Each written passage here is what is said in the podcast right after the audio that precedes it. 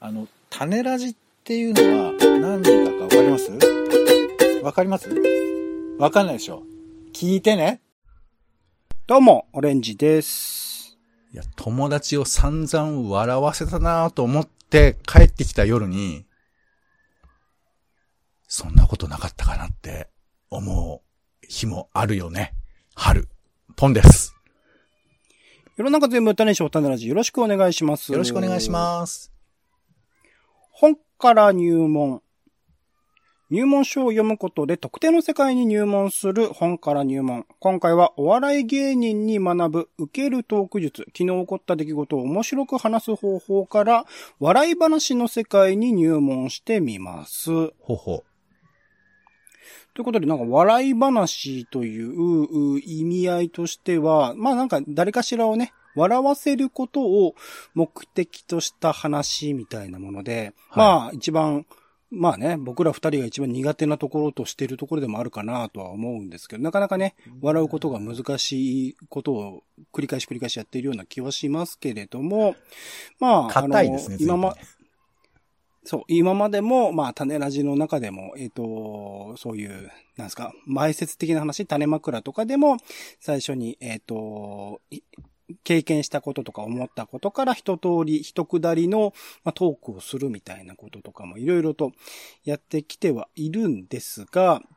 なかなかそこら辺がうまくまとまってないというか、よく言われるね。まあ、オチとかつけなくてもいいんだけど、ひとしきりこう、笑って終わるような話っていうものが、なかなか種ラジの今までの回でもできていなかったところありますので、今回はですね、それの、あのー入り口じゃないですけど、どういう風に、えっと、お笑い芸人の方々っていうのは、そういう笑い話、笑える話っていうのを、こう、ちょっと組み立てているのか、みたいなことの一端を知ることによって、まあ、普段のね、えートーク、もちろん種ラジのみならず、日常生活の中での、お話に活かしていけるのではないかな、というところで、えっ、と、やってみようと思っております。硬いぜ。もっとリラックスしていこうぜ。っていう。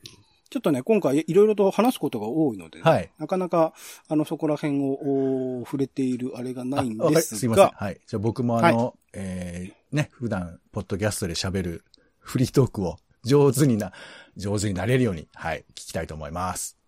はい。よろしくお願いします。ということで、えー田中イデアさんという方が書かれたお笑い芸人に学ぶ受けるトーク術、昨日起こった出来事を面白く話す方法というところから、そういったね、笑い話の作り方についてちょっと入門してみたいと思っております。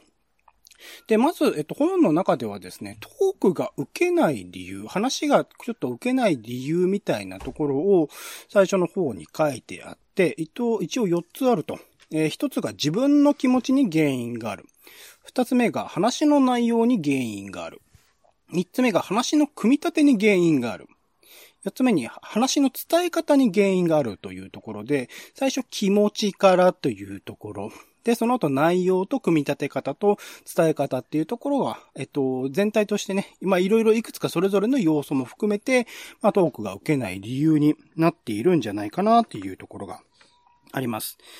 で、まずその、えっと、一番最初の気持ちの部分については、うん。まあそもそも僕自身もなかなかフリートークとかって苦手というか、えー雑談でいきなり自分の話に持っていって、ひとしきり話してみたいなところが苦手で、基本的になんか軽く自分で話してから相手のこう反応を伺って、その反応をもとにこうレスポンスレスポンスでこう会話を繰り広げていくうんうん。ところがあったりするんですけど、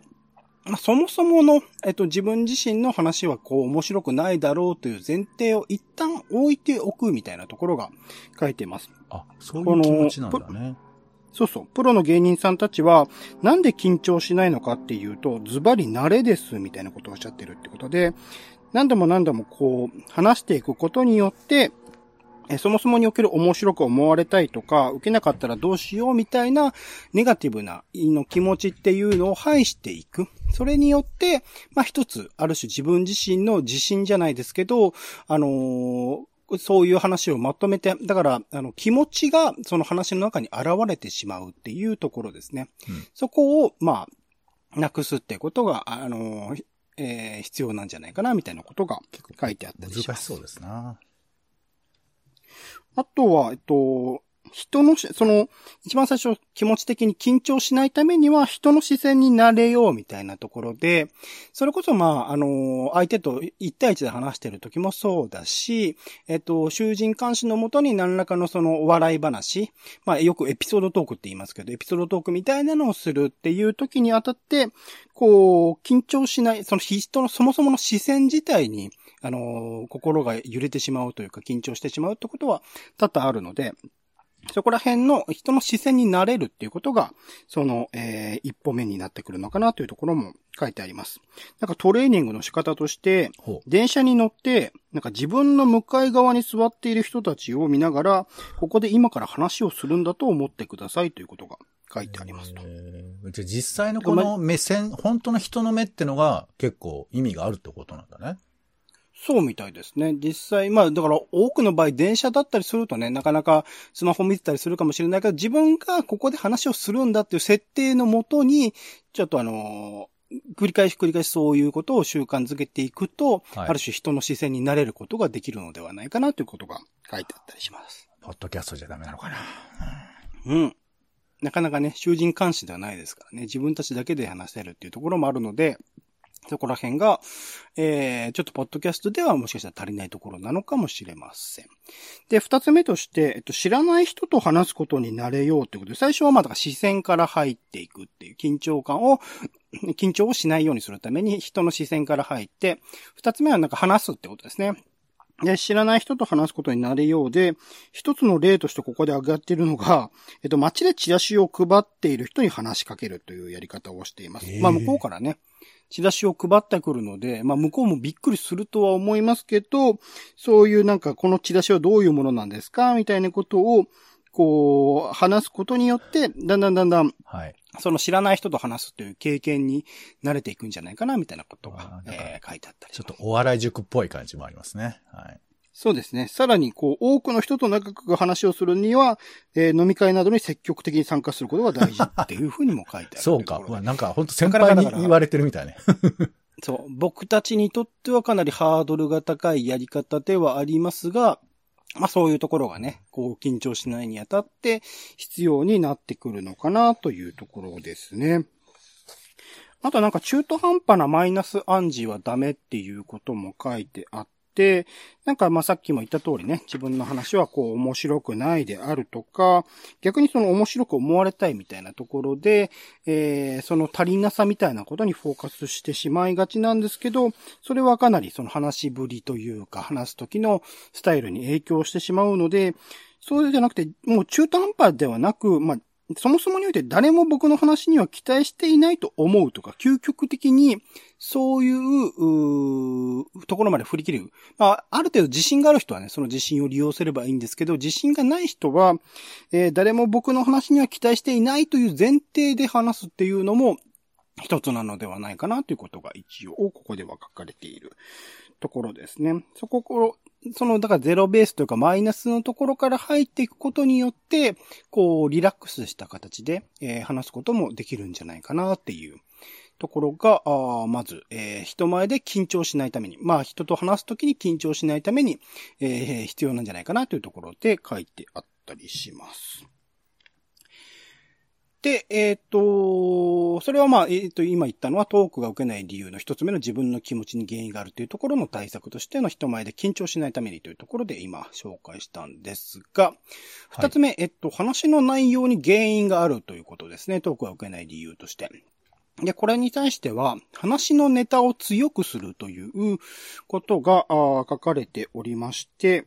まあ実際まあ話の中身を面白くするというところですね。で、芸人さんっていうのは、なんかなんであんなに面白いことばかり起こるのか、みたいなこと、あの、それこそ滑ら滑らない話とか、今だとつまみになる話とかね、えー、松本人さんがやっているような、あのもの、あとは、まあ、ダウンタウンで、なんか全部ダウンタウン絡みになっちゃいますけど、なんかそこら辺の、あの、エピソードトークが、なんで芸人さんってあんなにネタ持ってるんだろうと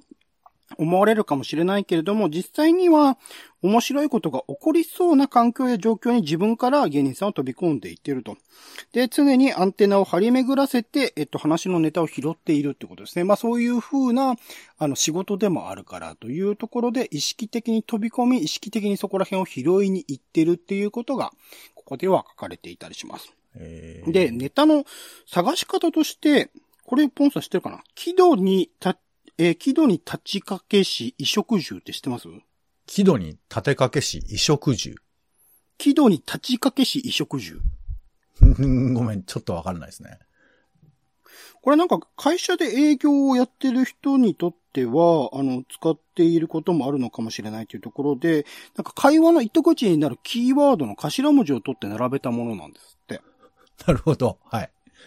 これ、木度の木っていうところから行くと、木は季節や気候であり、度は道楽、には、ニュース、たは旅、地は知人、かは家族、けは健康、死は趣味で、衣食住は衣類、食べ物、住まいということで、喜怒に立ちかけし、衣食住っていうところを、はい、一応その営業トークの中の、そのネタの拾い方としてというところで、えー、やってらっしゃるんですって、営業職の方々が。おまあ、じゃあ、種ラジってことですね？うーん、結構ね、いくつか抜けてるものがあったりするので、銅だけじゃないですかね。道楽の銅だけじゃないですか。ええ、健康もやってますし。健康ってた私、健康、もう定期的に健康ネタもね、やってますよ。あ、不健康ね。不健康。不健康だと不だから。いやいや、あれでしょ、営業トークで、いや、実は親父が、あの、なんかあの、糖尿病でね、薬ばっか飲んでますよみたいな話とかそういうやつでしょ？例えば。そういうことです、そういうことです、そういうことです。季節だったら最近寒くなってきましたね、とか、家族だったらお子さんいくつですか？とか、そういう話みたいな。あ、まあ世間話のネタとしては、そういうふうなことが意識化されると、まあ話しやすいってことなんでしょうな。そうです。で、えっ、ー、と、ここの本でネタの探し方として、それの受ける話というかね、えー、こういう笑い話の要素として、えっ、と、き、えー、同じような形で、えー、兄貴とたけし、えー、兄貴とたけしが過去住職っていう、うん、えー、キーワードというか語呂合わせを入れています。兄貴とたけしが過去住職っていうことで、うんえー、順に、あが遊び、にがあニュース、きが季節、とが友達、たが旅、けが健康、えー、しが仕事、がが学校、かが家族、こが恋人、えー、住があ住居で、えー、食が食事。というところで、まあ、あの、遊び、ニュース、季節、友達、旅、健康、仕事、学校、家族、恋人、住居、食事というところが、えー、意識して、その日々の生活の中で、えー、アンテナを張り巡らせる、えー、一つのキーワードになってくるんじゃないかなというところが書いてあったりしますというところですね。はい。まあ、考えてみればなんか、ここら辺で大体その、あの、芸人さんたちが話しているエピソードトークみたいなものの材料っていうのは、あああの、網羅されているかなという感じは確かにするかなと思いますね。遊びの話とかね、どこで遊んだみたいな話もしてますし、ニュースを元にした最近こんなニュースありましたやんかっていう話もしてるし、とかっていうところですね。ここら辺を一つのの切り口にするとネタが集められるのではないかなというところでございます。で、その、えっと、二つ目として、その、ま、受けるトークの要素、ネタを、話のネタを強くするにあたっての二つ目として、えっと、受けるトークは緊張の緩和という言い方します。まあ、緊張と緩和とよく言いますけどね。緊張を緩和させること。こう、ベーシックなところで言うと、赤ちゃんに対するいないいないバーってあるじゃないですか。あれも、だから、ある種緊張、あれ、なんか顔が見えなくなったっていう緊張から見えたところに対するえ緩和。そこ、それによる、その、ある種の、えー、心の和らぎみたいなところがあって、そこが笑いにつながるっていうところですね。その、あと不安な状態から安心な状態、緊張してる状態から緩和してる状態に変わるというところに笑いの要素があるので、そこら辺も、えっ、ー、と、話の内容としては、話の組み立てとしてはってことですね。あの、意識するべきところなのかなというところで、えー、ですね。はい。で、あと、えっと、振りを意識したトークをというところで、こう、まあ、よく振り落ちっていうことを言いますけど、振りっていうのは、現在の状況や設定を紹介することで、えー、落ちっていうのはその状況や設定を裏切ることだというふうに書いています。その、あの、振りがあって、えっ、と、落ちる。ちゃんとだから最初に説明とか設定とかを説明した上で、そこを裏切る形になるから、まあ、お笑いになるっていうところで、そこら辺の、内容のね、意識っていうのも必要なんじゃないかなというところです。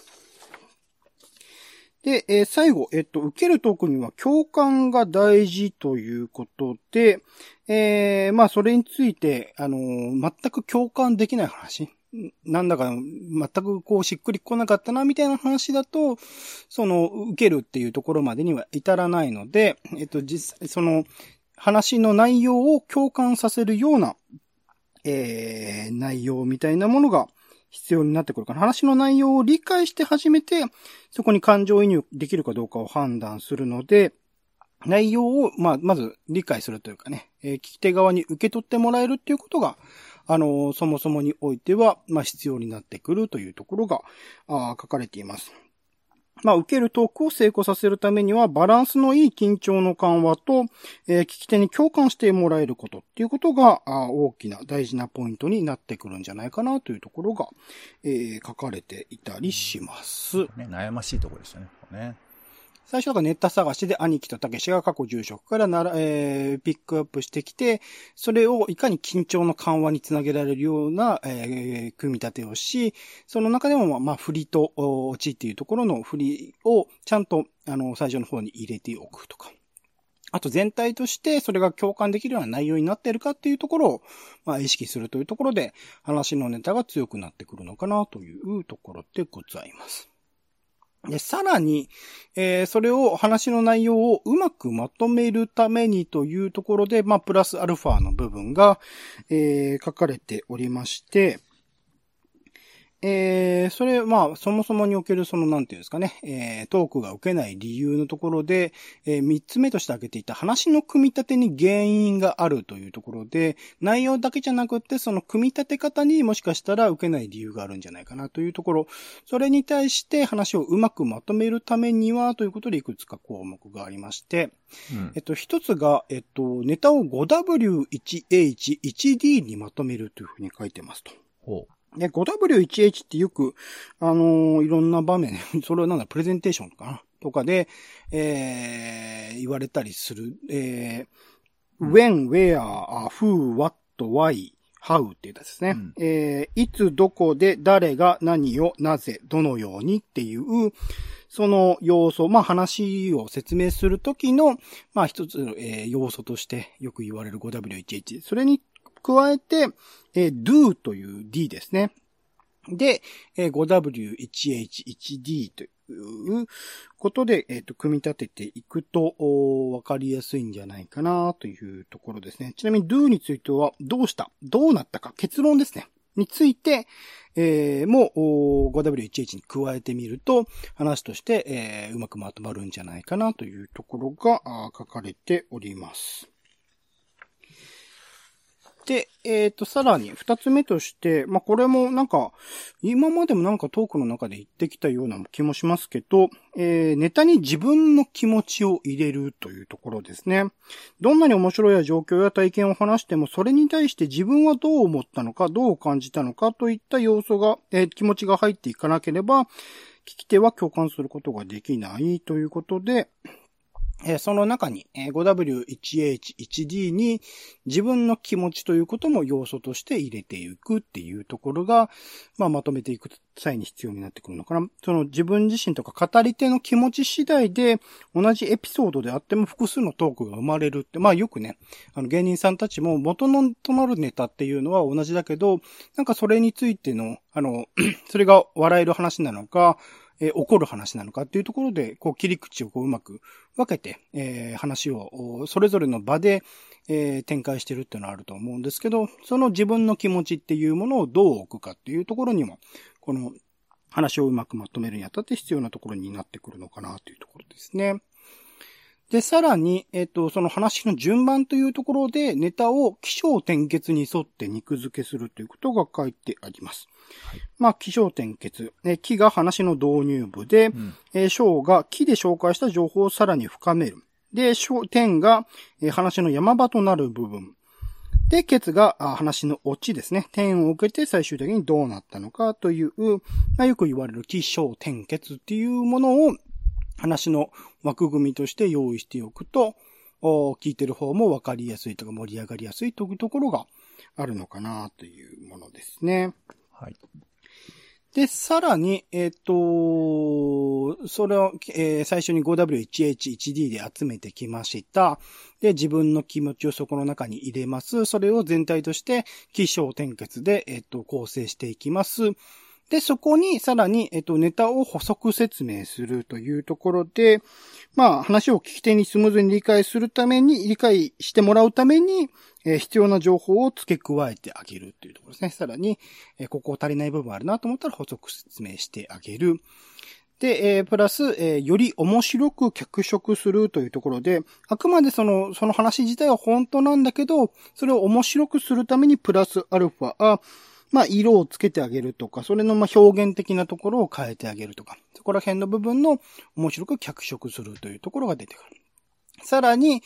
えー、プラスするところもあればマイナスするところもあって、不要な部分を削除するということで、話の流れ上、必要が、えーない部分と思ったところをいかに削るかっていうところが、あ話をうまくまとめるためには必要ということが書かれています。さらにその、インパクトのある余計な情報を入れてしまうと、そちらの方が気になってトークに集中してもらえない場合もありますというところで、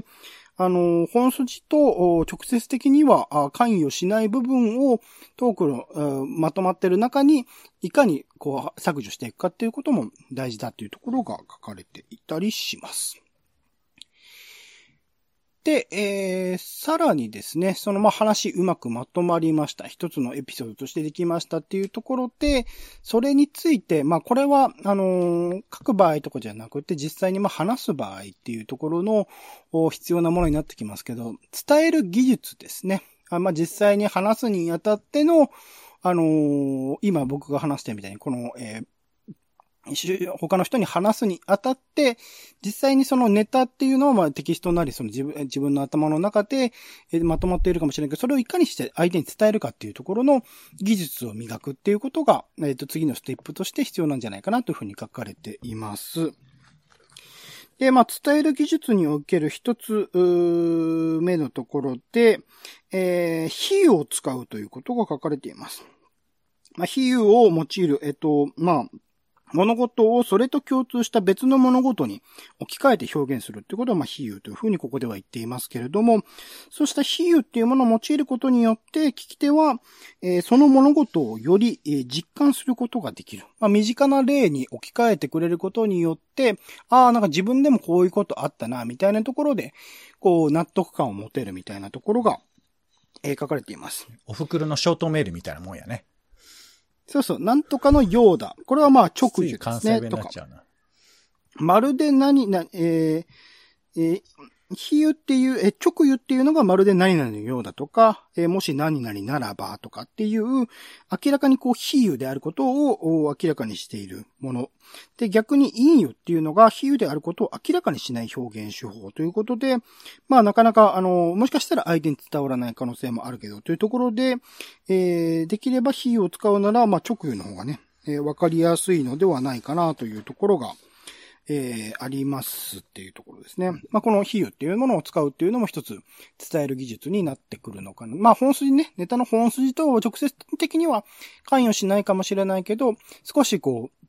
聞き手に対して、えー身近に感じさせるっていう技術としての、えー比喩っていうのがあるかな。で、二つ目が、えっと、擬態法と言ってます。えっと、擬態法というのは、様子を表した擬態語や、音を表した擬音語を用いた手法ということで、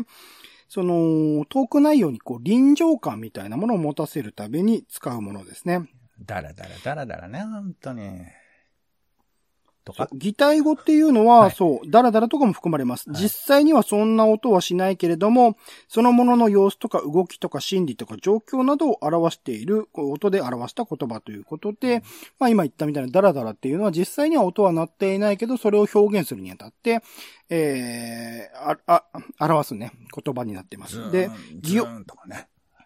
そう、擬音語っていうのは人、動物物事などから実際に聞こえる音や、え声を表した言葉っていうことで、まあ、その擬態法、まあ、双方ですね。擬態語と擬音語。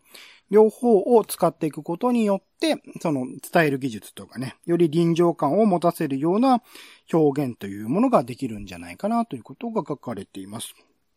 こういった比喩とか擬態法っていうのはあくまで話を彩るための化粧のようなもの、化粧のようなものというふうに、まあ表現もされていますけど、こういうことによって、えっ、と、プラスアルファ、えー話のネタを、えーより伝えるっていうところにつながるのではないかなというところです。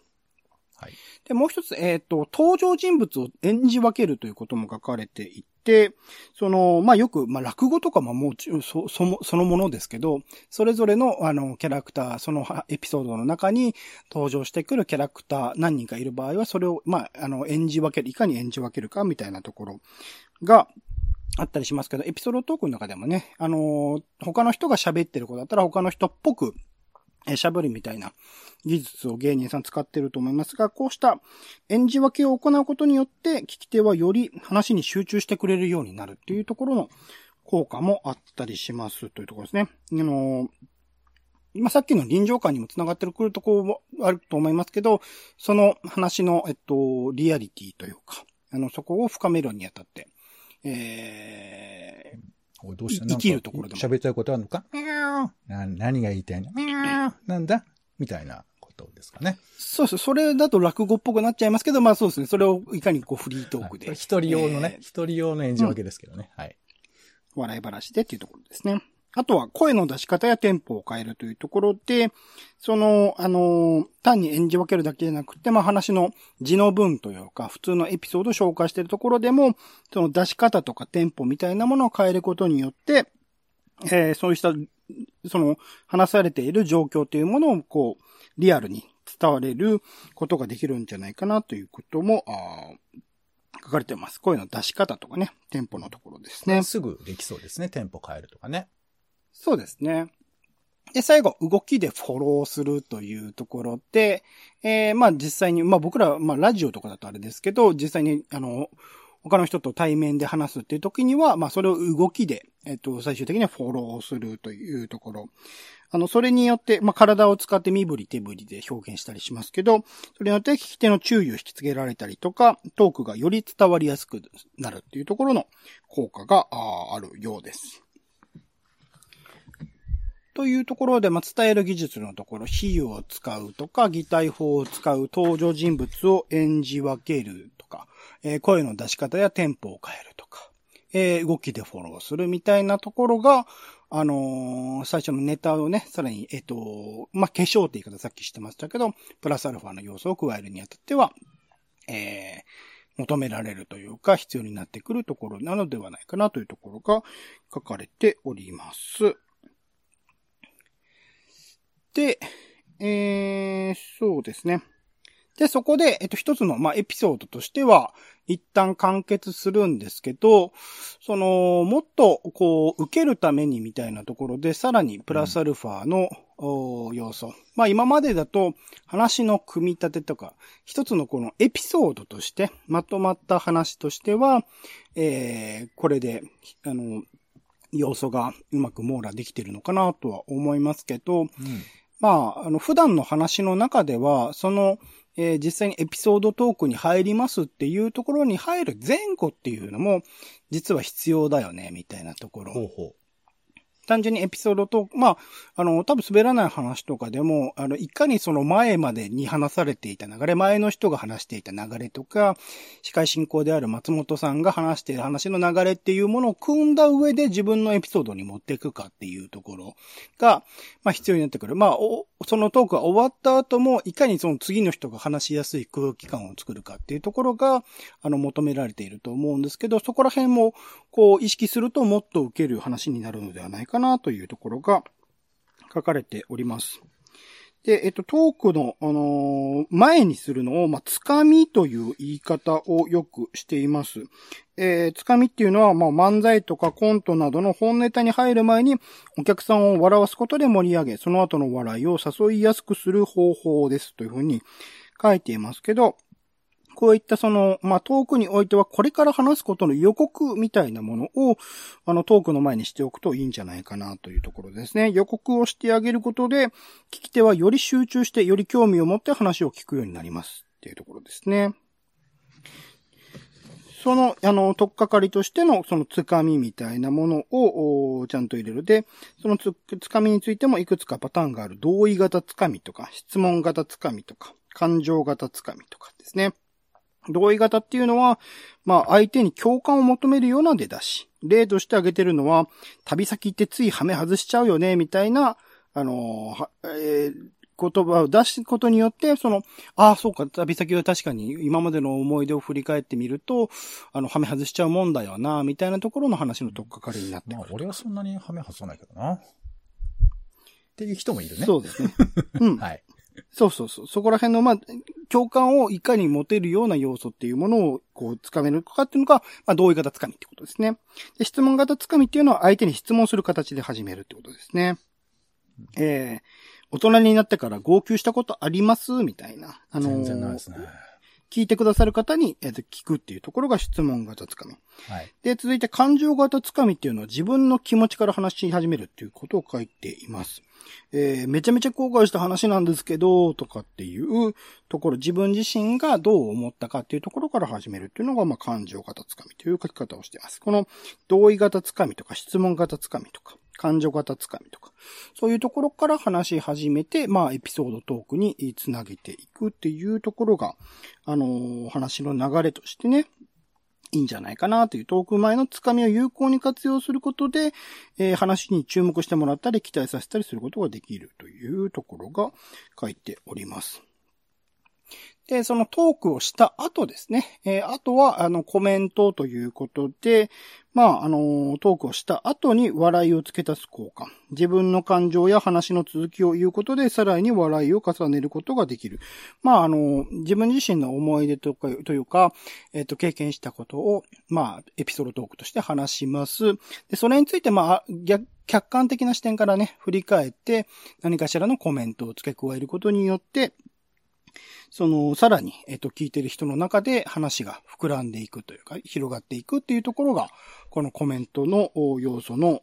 意味みたいなところみたいですね。これもまあ同意型、質問型、感情型で、えー、共感を求めるとか、質問をするとか、あ気持ちで話、気持ちをは入れるとか、そういうところが、あの、コメントとしての、まあ、えー分け方としてあると、あるみたいです。同意型、質問型、感情型で、それぞれのコメントのやり方が先ほどの、えっ、と、つかみと同じようにあるというところですね。で、えー、あと、プラスアルファ、あ、あ、上手い人を真似ようみたいなことも書いてます。まあ、さっきから何回も芸人さんとかの話しますけど、なんかお笑い芸人さんの話し方とか表現方法とか、ネタの中身とかを、まあ、真似できるものを真似していくと、その、まあ、自分自身がね、面白いと思う人でいいと思うんですけど、それを、真似することによって、より、あのー、エピソードトークと、プラス、まあ、つかみのやり方とかね、コメントのやり方とかも含めて、えー、理想的というか、あの、面白いと思える方向に近づけられるのではないかというところが、えー、書かれております。あと、まあ、あのー、空気を読む力を身につけようというかね、えー、その場所における空気感、時と場所とか、ああとは普通にトークをしている場面だと、相手のトーク、相手が話している内容ということもありますので、そういったところも踏まえて、えー、話す。一方的にずっとエピソードトークを話すというよりは、えー、相手との、相手のリアクションとか、何人もいる場合だったらその場所の空気感みたいなものを掴んで話すということが、まあ必要になってくるんじゃないかなということが書いてあります。で、まあ、聞き手がいる場合には、こう、その人が話していることに対する適切なリアクションと、まあ、適度な質問をするということも、まあ、あの、その場所のね、空気感を良くするためには必要になってくるんじゃないかな、みたいなことが書かれております。はい。ということですみません。ざーっと今話してきましたけれども、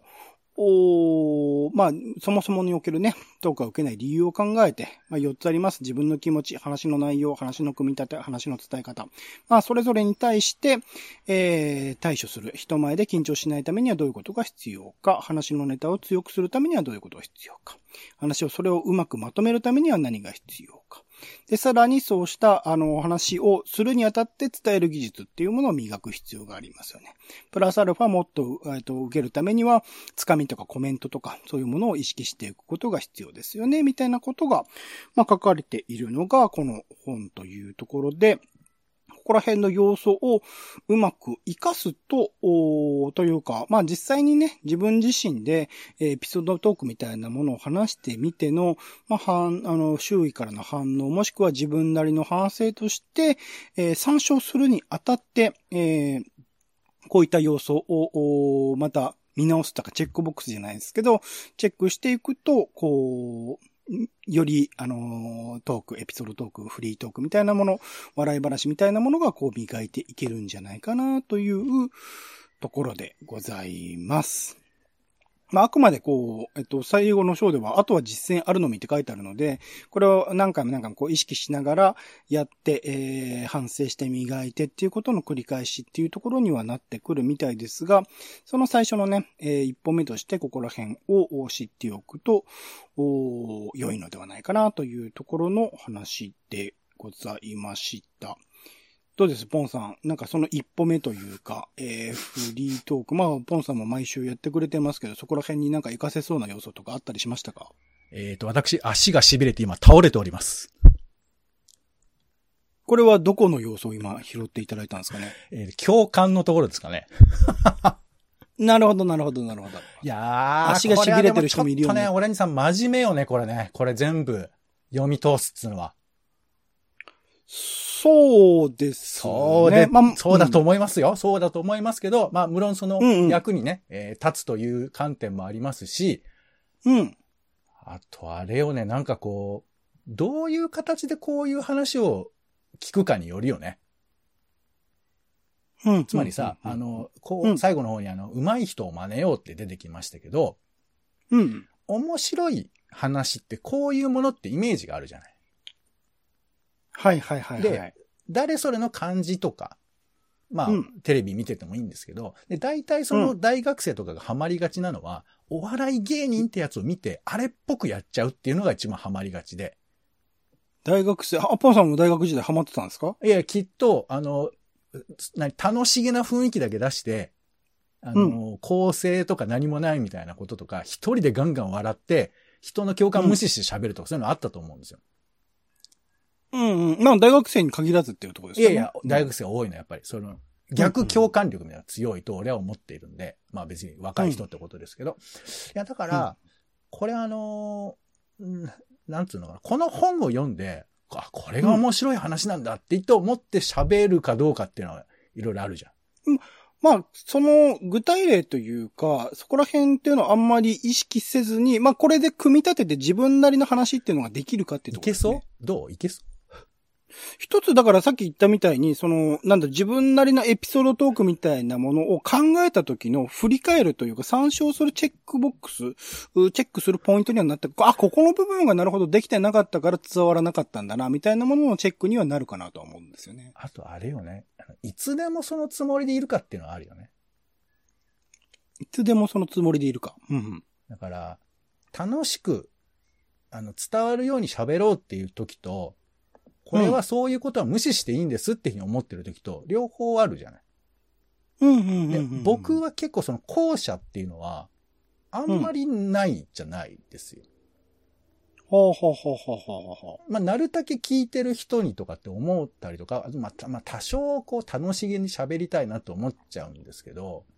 う。だからうんうんこれってやっぱ癖だと思うんだよね。本当に。あの、まあ、芸人さんは職業だからなんですけど、普通に喋る時も、なんていうかこう、いや、もう、長いよ、親父の話は、みたいなこととか言われたりするじゃない。うんうんうん。だからそれはなんかこう、普段どういう心持ちで喋りたいとか伝えたいと思うかっていうか、正しい面白い話なんて別にあるわけじゃないじゃん。っうんうん。ていうのは、まあ、あの、聞いてて思ったから、あの、うん わかんない、わかんないですけど、まあ、はい、あの、頑張、頑張らないように頑張りたいと思います。はい。ぜひあの、ポンさんも今までのね、種枕とか聞いていただいて、ここら辺の、あ、ここ確かに抜けてたな、みたいなことをね、あのーチェックいただくといいと思います。オレンジさんもこれ、今後はそういうスタイル変わっていくってことですよね。えっと、意識的にそういうことをするという場ですね。エピソードトークなりフリートークをする場ってなった時には、ここら辺を意識するようになるってことですね。はい。わかりました。そういうところにも活かすし、あの、今後、えっと、こういったこのフリートークみたいなものをより意識する企画みたいなのもちょっと考えていたりしますので、はい。えー、そこら辺のところでもまた、あのーああ、こんな話してたな、みたいなことをちょっと思い出していただくといいかなと思っております。はい。はい。というところで、えっ、と、今回ですね、本から入門では、えー、お笑い芸人に学ぶ受けるトーク術、昨日起こった出来事を面白く話す方法から笑い話の世界、まあ、エピソードトークとかね、えーそういったところの世界に入門してみました。お相手はオレンジと、えー、なんだか話すことに自信がなくなってまいりましたけども、えー、もうね、一切無視して俺は行くぜえー、ポンでした。種ラジまた。種ラジは、ポッドキャストや Spotify などでほぼ毎日配信しています。音声で配られた内容はブログで補足を、更新情報は Twitter でお知らせしています。また、番組の感想や質問もお待ちしています。公式サイト、種ラジ .com のお便りフォームから送ってください。Twitter など SNS でハッシュタグ種ラジで投稿いただくのも大歓迎です。